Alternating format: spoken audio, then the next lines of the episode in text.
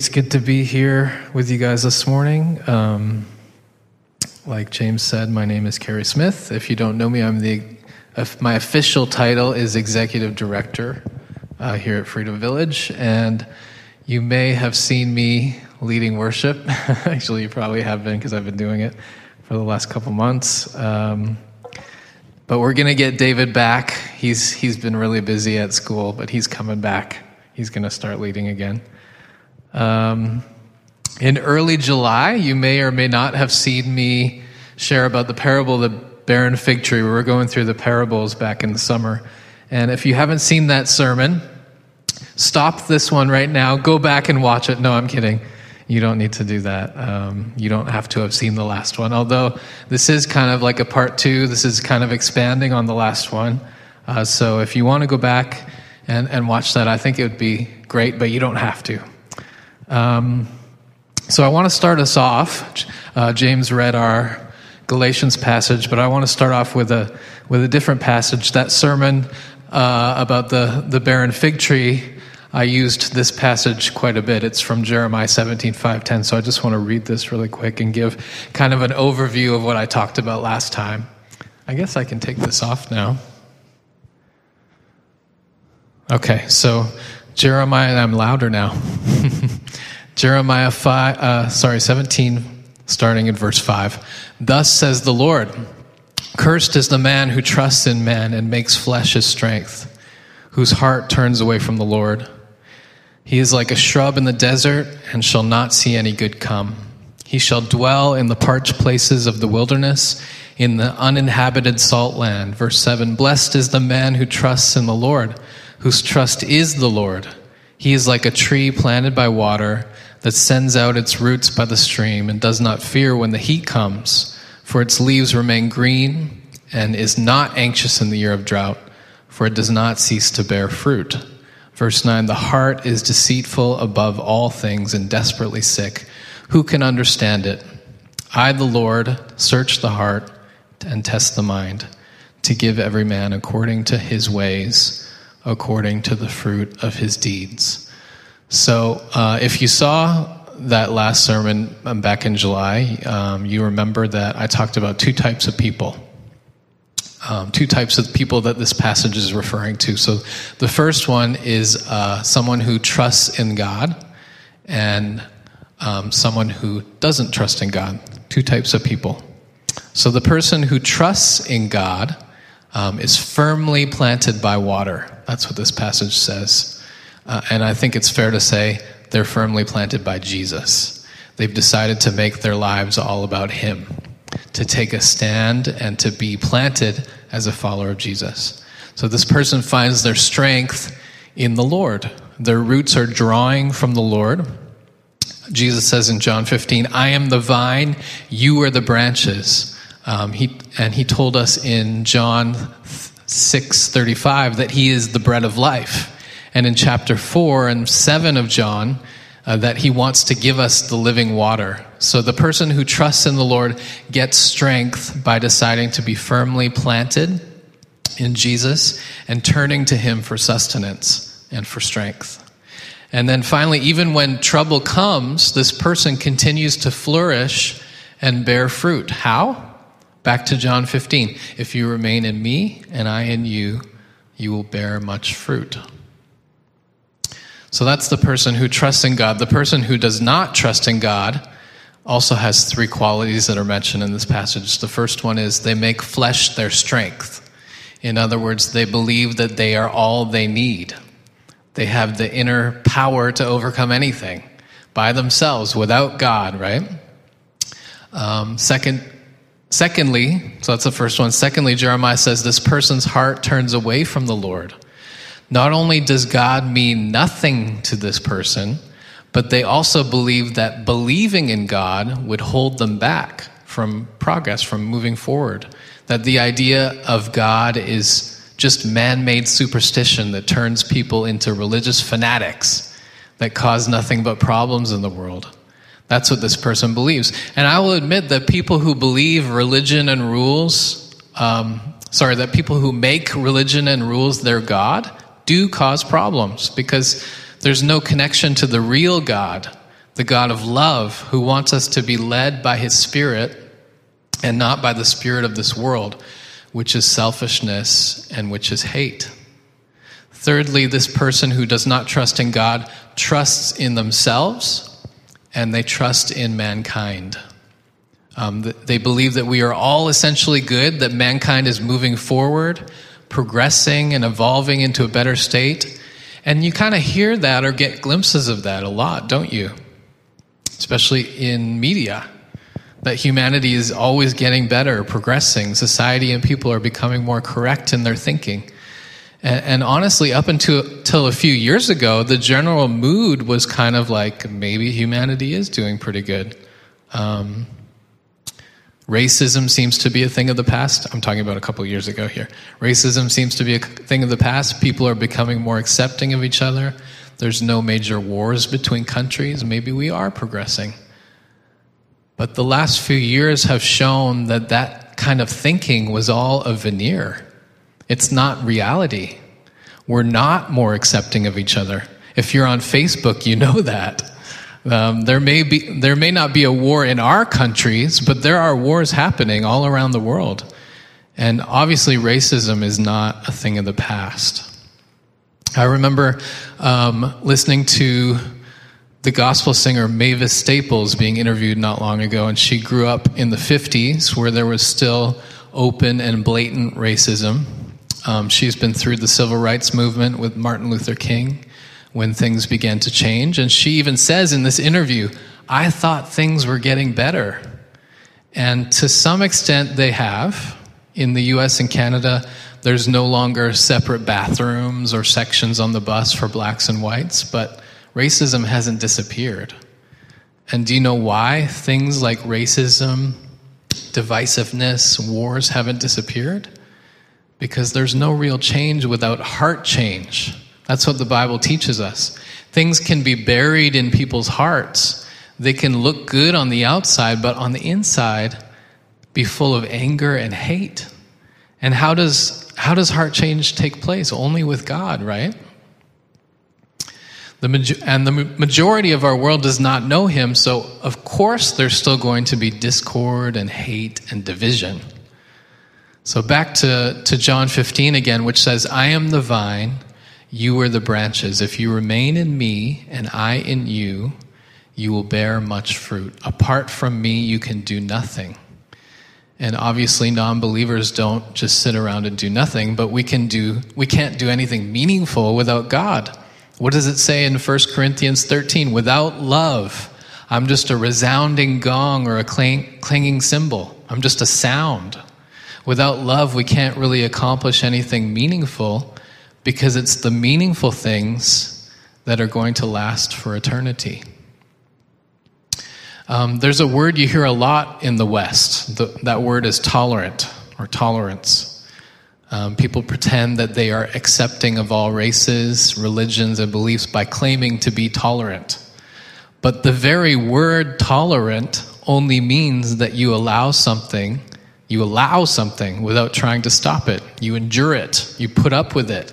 It has nothing to do with acceptance. It's a veneer. It looks good on the outside, but inside, nothing has changed. If your heart has not changed, you have not changed. If someone hates another race, but they just keep quiet, that's, that's, that hate is still in their hearts. That's why Jesus says if you think of a woman lustfully in your heart, you've already committed adultery. And John or John says in 1 John 3, anyone who hates his brother is a murderer. That's pretty harsh. But when you see sin as a heart issue, it makes more sense. Jesus said to the Pharisees, You are like whitewashed tombs, which look beautiful on the outside, but on the inside are full of the bones of the dead and everything unclean. Without heart change, we cannot change. So the idea that humanity can move forward or is moving forward without God is a myth. It's not possible. And I want to say something that might be surprising to you. For the most part, our actions, I'm talking about believers here, our actions prove that we believe this myth that humanity is progressing or okay without God. Because it's either that or it's we're afraid. We're afraid of rejection. If we did believe that humanity is not okay without God, then we would live like we needed God every day because of what's in our own hearts, right? And we would live like those around us needed God.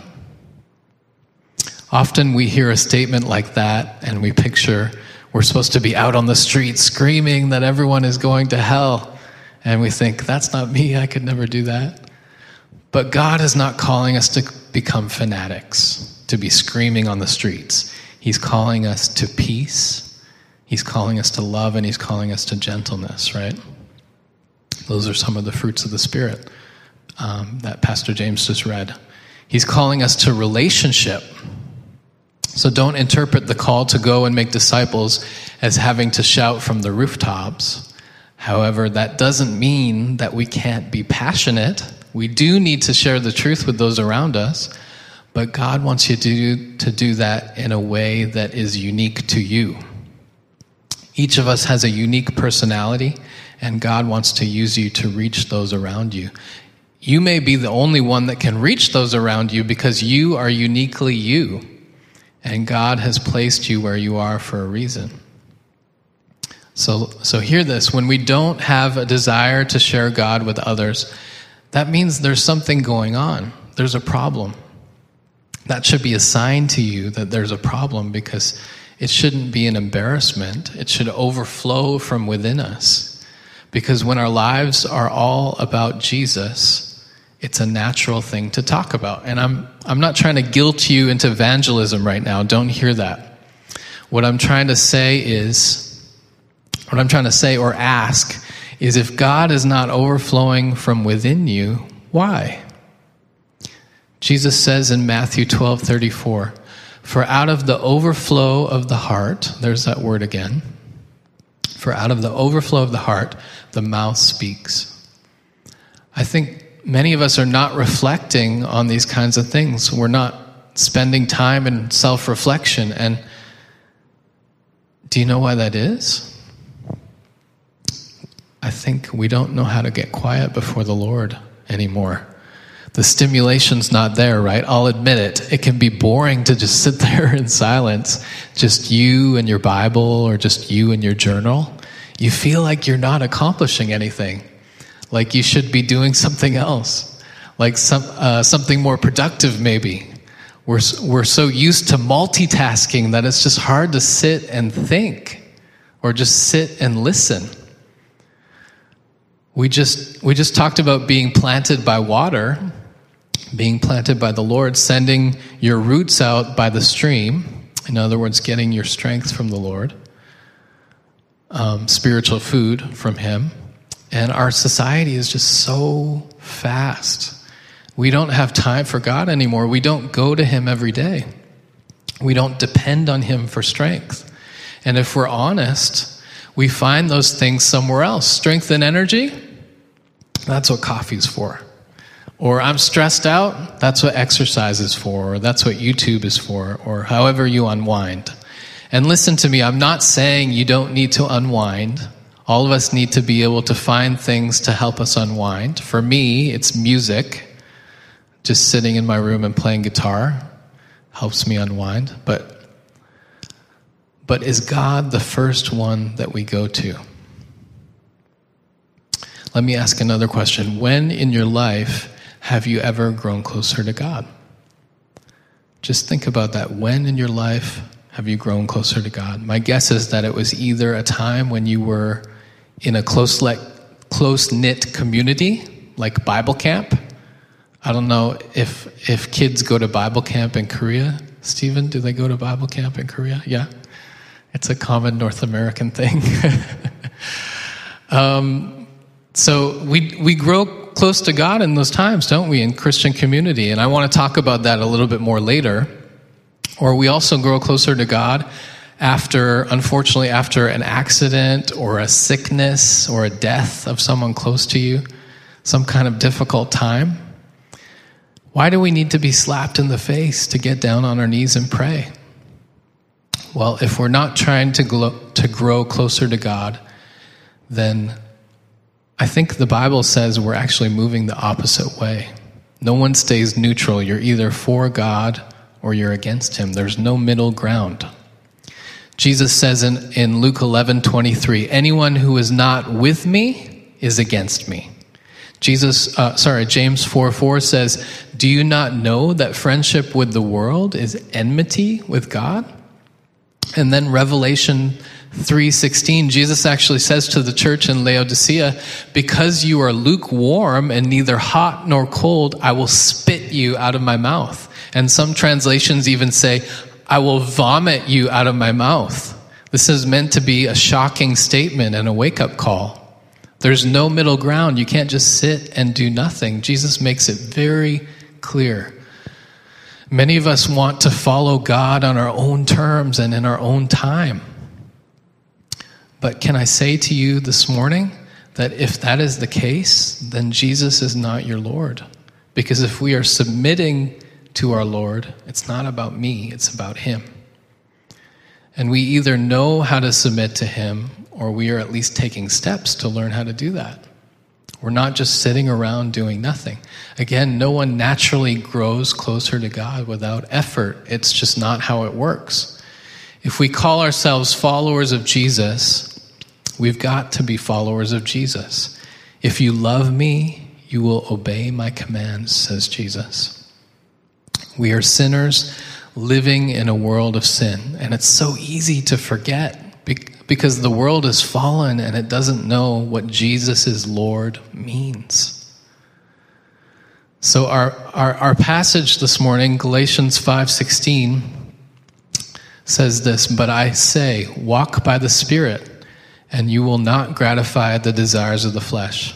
For the desires of the flesh are against the Spirit, and the desires of the Spirit are against the flesh. For these are opposed to each other to keep you from doing the things you want to do. But if you are led by the Spirit, you are not under the law.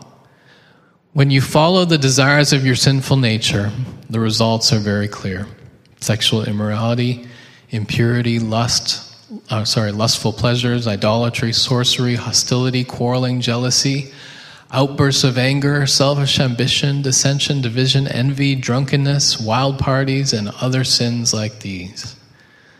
Let me tell you again, as I have before, that anyone living that sort of life will not inherit the kingdom of God.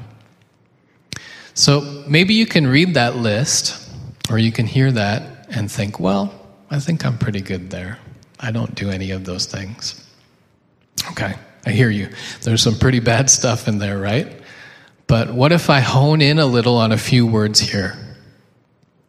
Like quarreling, jealousy, hostility, outbursts of anger, envy. Let's just be honest close relationships are always going to lead to quarreling. Arguments or fighting, dissension, angry agreements or complaint. I mean, we see that on Facebook a lot these days, don't we? And do you know why we quarrel and complain? Because we've got to fight being all about me. We're so selfish. That's just how we're born. If you're a parent, you know what I'm talking about. No one teaches a child to be selfish, they just are. Um, another one, outbursts of anger, which kind of goes hand in hand with the other two. Envy. Have you heard the expression, the grass is greener on the other side? And guess what? We're back to Facebook. If I, uh, we see another person's life and we think, oh, my life would be better if I could just have that or do that. Envy is actually the key to good marketing, making people believe their lives will only be happy if they get your product. It's sad and it's, it's scary, actually. Anyway, Paul uses the word idolatry. I think Paul is probably talking about bowing down to a stone statue, but I believe he's using it as a double meaning as well. Just listen to this. Colossians 3 5 says, this is Paul again. Put to death, therefore, whatever belongs to your earthly nature sexual immorality, impurity, lust, evil desires, and greed, which is idolatry. So we can bow down and we can offer our time and our money and our energy to these idols, And that sounds a lot like ancient idolatry, doesn't it? You're making offerings, which is exactly what Paul is getting at in Colossians, and I believe is also referring to in our Galatians passage here. We, in our civilized and educated societies, still have idols. And I like what they're referred to in Christian counseling idols of the heart. Now, stay with me. I'm trying to get to the answer of a question you may have asked yourself many times Why do I sin? And, and like we talked about earlier, we already know that this world is sinful. We are born into sin. But why do I sin? If you've ever been to a psychiatrist or a sexual, sec, secular counselor, can't say that word, um, they often will say their goal is to get at the root of your problem or your anxiety or depression. And please hear me, I do believe that some forms of depression are physical. And in those instances, medication is very helpful. But you hear things like it's probably your dysfunctional family or you've inherited a certain addiction. And again, I'm not trying to diminish these things, they do have an effect on us. But we can try to play off our sin and we often do blame it on our circumstances. I'm really tired, so that's why I got so angry. Or I've had a bad day, so that's why I've, I had too much to drink. I, I know that's kind of might be shocking for some of us, but that's where some people go. And again, these circumstances do affect us. They're not always easy to deal with, but hear me out. The world will tell you that the root of your problems and your issues and your anxieties are your circumstances. But I'm here to tell you right now the Bible says differently. And if you're listening to me now and you call Jesus Lord, I think it's pretty safe to say that you regard the Bible as the Word of God. But do you regard it as the Word of God that's sometimes nice to sit down and skim through? Or do you regard it as the Word of God that has the answers to why things are the way they are to what our purpose is and to how we truly live. So we do sin or get anxious or have issues in our life because of our sorry sorry do do we sin or get anxious or have issues in our life because of our circumstances? Well, we can. But let me show you the biblical perspective. The last time I preached, I used this chart to explain the passage that we are going through, Jeremiah 17. And I want to go back to that again really quick. So you can see here the person who does not trust in God is the shrub in the desert. And the person who trusts in the Lord is the tree planted by water.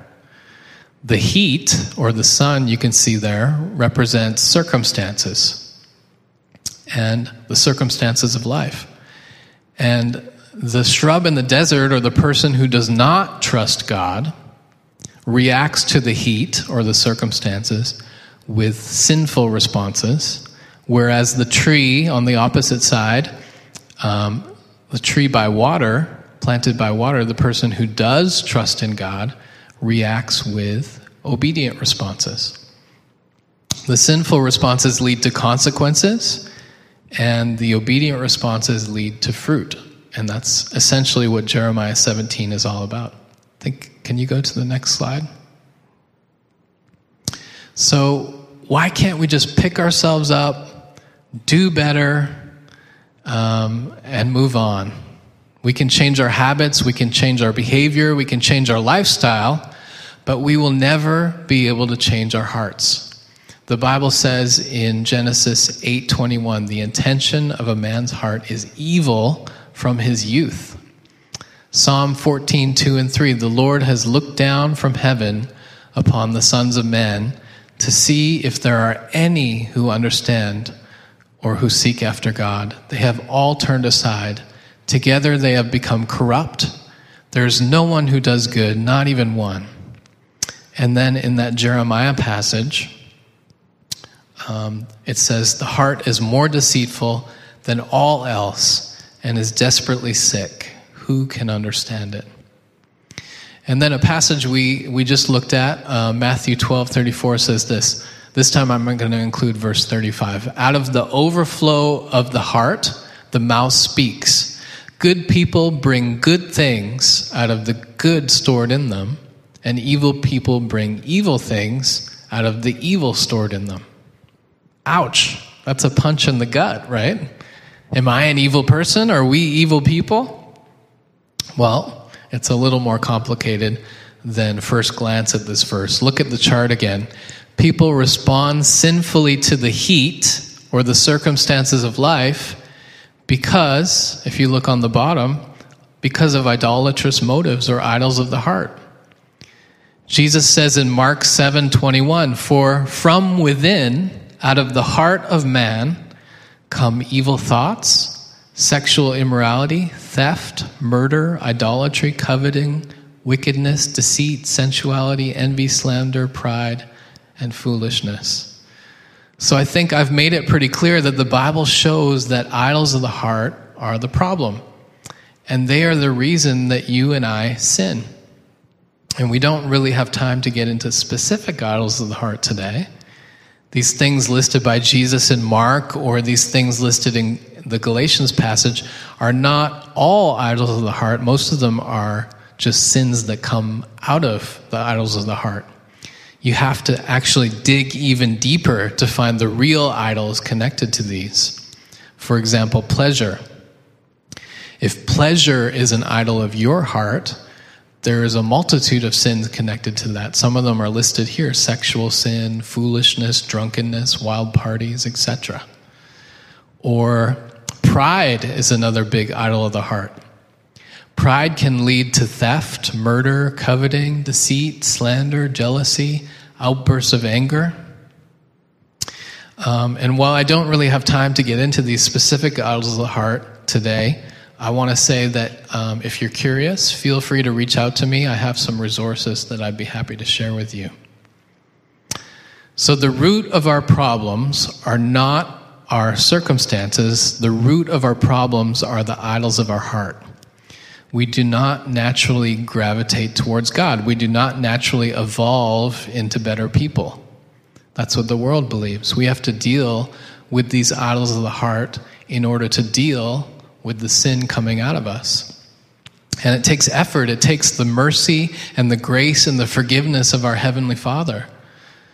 So, how do we respond obediently and produce fruit? Well, it takes a changed heart that desires and is motivated by God focused worship, and, and that's a process. It's not going to happen overnight. You need to patiently work out what God is working in you. Um, the passage in Galatians 5 starts out in verse 1 by saying, Walk by the Spirit, and you will not gratify the desires of the flesh. And then it lists those desires of the flesh. Skip down to verse 22, and then it lists the fruits of the Spirit. And then in verse 24, it says this And those who belong to Jesus Christ have crucified the flesh with its passions and desires.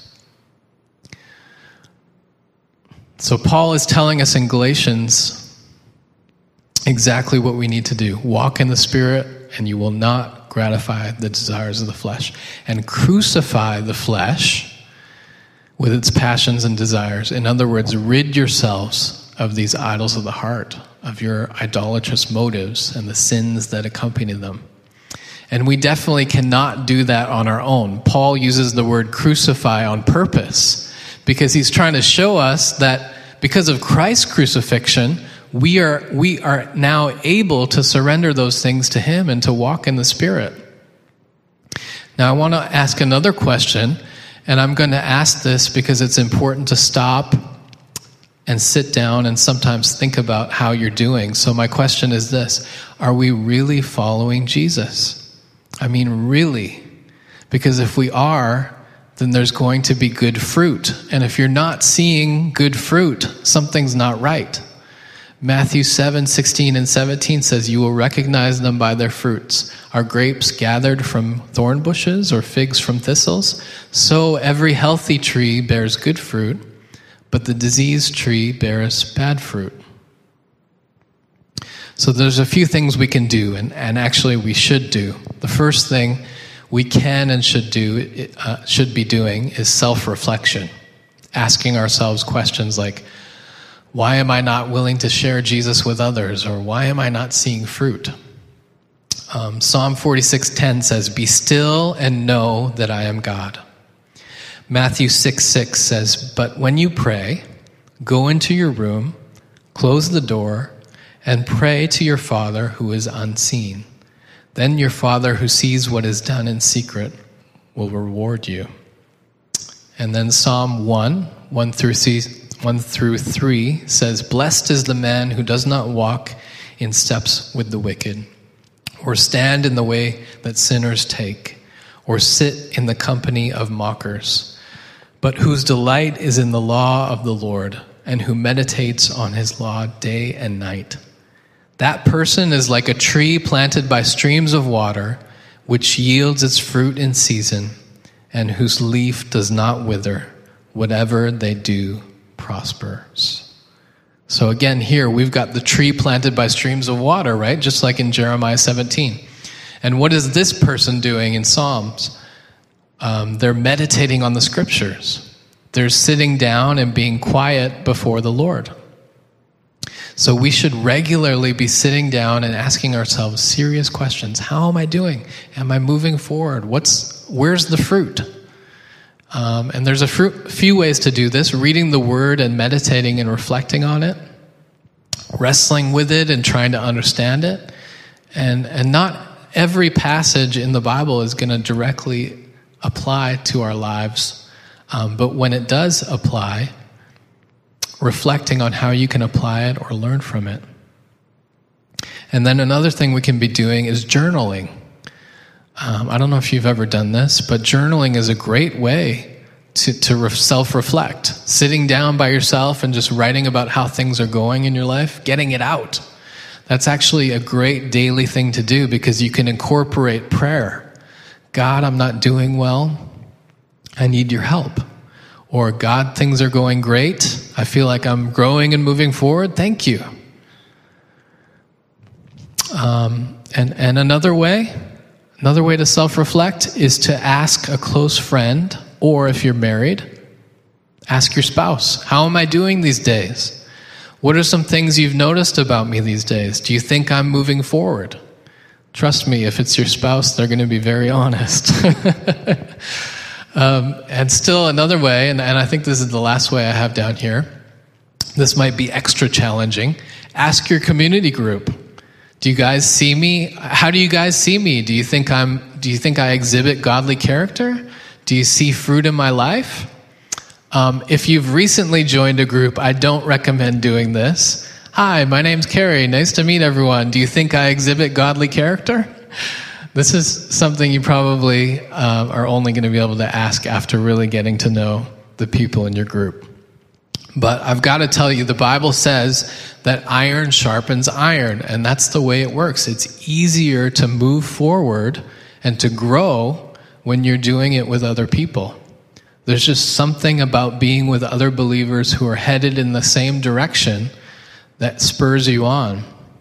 And that's one of the reasons we encourage you so often here at Freedom Village to get into a group. Hebrews 10 24 and 25 says, Let us consider how to stir one another up to love and good works, not neglecting to meet together as is the habit of some, but encouraging one another, and all the more as you see the day drawing near.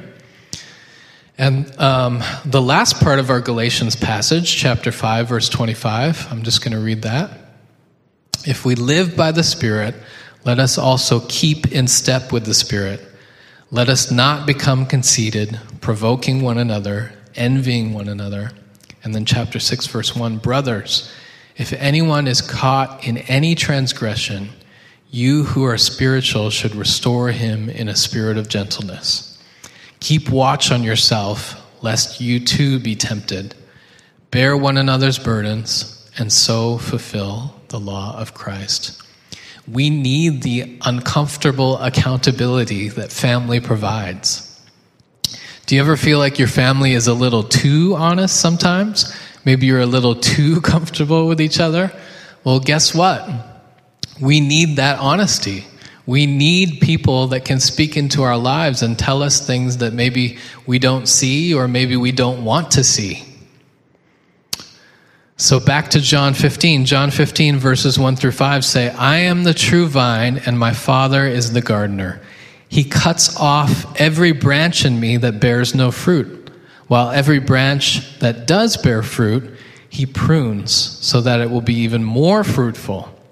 Verse 3 You are already clean because of the word I have spoken to you. Remain in me as I also remain in you. No branch can bear fruit by itself it must remain in the vine. Neither can you bear fruit unless you remain in me. Verse 5 I am the vine, you are the branches.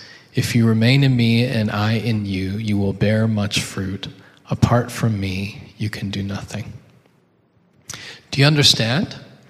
God is more interested in our character than our comfort. He wants us to flourish, but that can be painful. Because, like we talked about earlier, sometimes it takes pain to wake us up. So, how do we move from being motivated by idols of the heart to being motivated by God pleasing desires? And when does the fruit come? Well, we start at the cross. We need to start with repentance. And that's not usually a quick thing, that's a process. You see, we expect things to happen instantaneously in our society, don't we? Like we talked about earlier, our society just moves so fast, and and we can order things at the push of a button. But we have to recognize that that's not God's way. Instantaneousness is not God's way. It may take a while for you to actually be sorry for the things you've done as God works in your heart. But his kindness leads us to repentance. That's what the word tells us. He is a patient God. He is slow to anger and rich in love. So, because each of us is unique and each of us have lived a different story, that, that process may look different for you. But there's a few things that will be common. We start with the cross, recognizing our need for help and forgiveness, and recognizing our need for help is what Galatians is talking about, that Galatians passage we read. In verse 16, Paul says that the desires of the flesh are against the spirit. If we see evidence of these desires of the flesh, there's a problem. And then he lists the fruit of the Spirit. If we don't see evidence of the fruit of the Spirit, there's a problem. And so, how do we live by the Spirit? Well, it starts with the cross and repentance. And secondly, trials and tribulations or circumstances, which we've already gone through. How do we respond to these trials and tribulations? Sorry, how we respond to these trials and tribulations is very important. And we're not going to respond well without help, right? We need the strength and sustenance that the bread of life and the living water provide. And thirdly, um, relationship. Because in relationship, we see how we interact with others, we see how we respond, and they see us too. They see our responses, whether good or bad. That's why we need to ask people, How am I doing? Matthew 18, 15 through 17 says, If your brother or sister sins, go and point out their fault, just between the two of you. If they listen, if they listen to you, you have won them over. This is a Christian response to what takes place in relationship. We're all imperfect, we're all sinners, there's going to be conflict. If you're not hiding, if you're honest, if you're showing the real you, there's going to be conflict. And I'm not saying be rude and unfiltered to each other. What does the Bible say? Don't let anything unwholesome come out of your mouth but only what is useful for building each other up. We still need to try to be patient and kind and gentle and loving with each other, but at the same time, there needs to be a level of honesty. Um, we have to allow community to help us. That's not an easy thing to do, to be vulnerable. Jesus has a beautiful way of summing up the law of the prophets. He says, Love the Lord your God with all your heart, soul, mind, and strength, and love your neighbor as yourself. Another verse that I think is relevant here, Matthew 11 29 says, Take my yoke upon you, for I am gentle and humble in heart. Jesus tries to make it simple for us, not easy, but simple. Take my teachings, learn from me. So we go to the scriptures and we learn, we try to understand, we wrestle through Jesus' teachings, and we live life in community. We try to apply what we're learning, apply what God is working out in us. We need to work it out, right? But you, can, you can't do that by yourself. You got to do it in community. So I want to challenge you to ask those difficult questions. Am I really following Jesus? Do I see fruit? Am I overflowing with the love of Jesus? So much so that I want to share it with everyone around me. And, and I'm not saying that you should try to manufacture it, it takes time. But as you work it out, it will happen. You will see God working in your life, you will see the fruit, but you've got to live it out.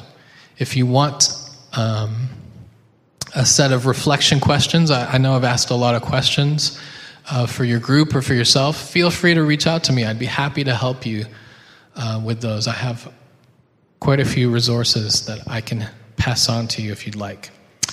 So let me just finish up by saying um, Pastor James just finished a series on the church.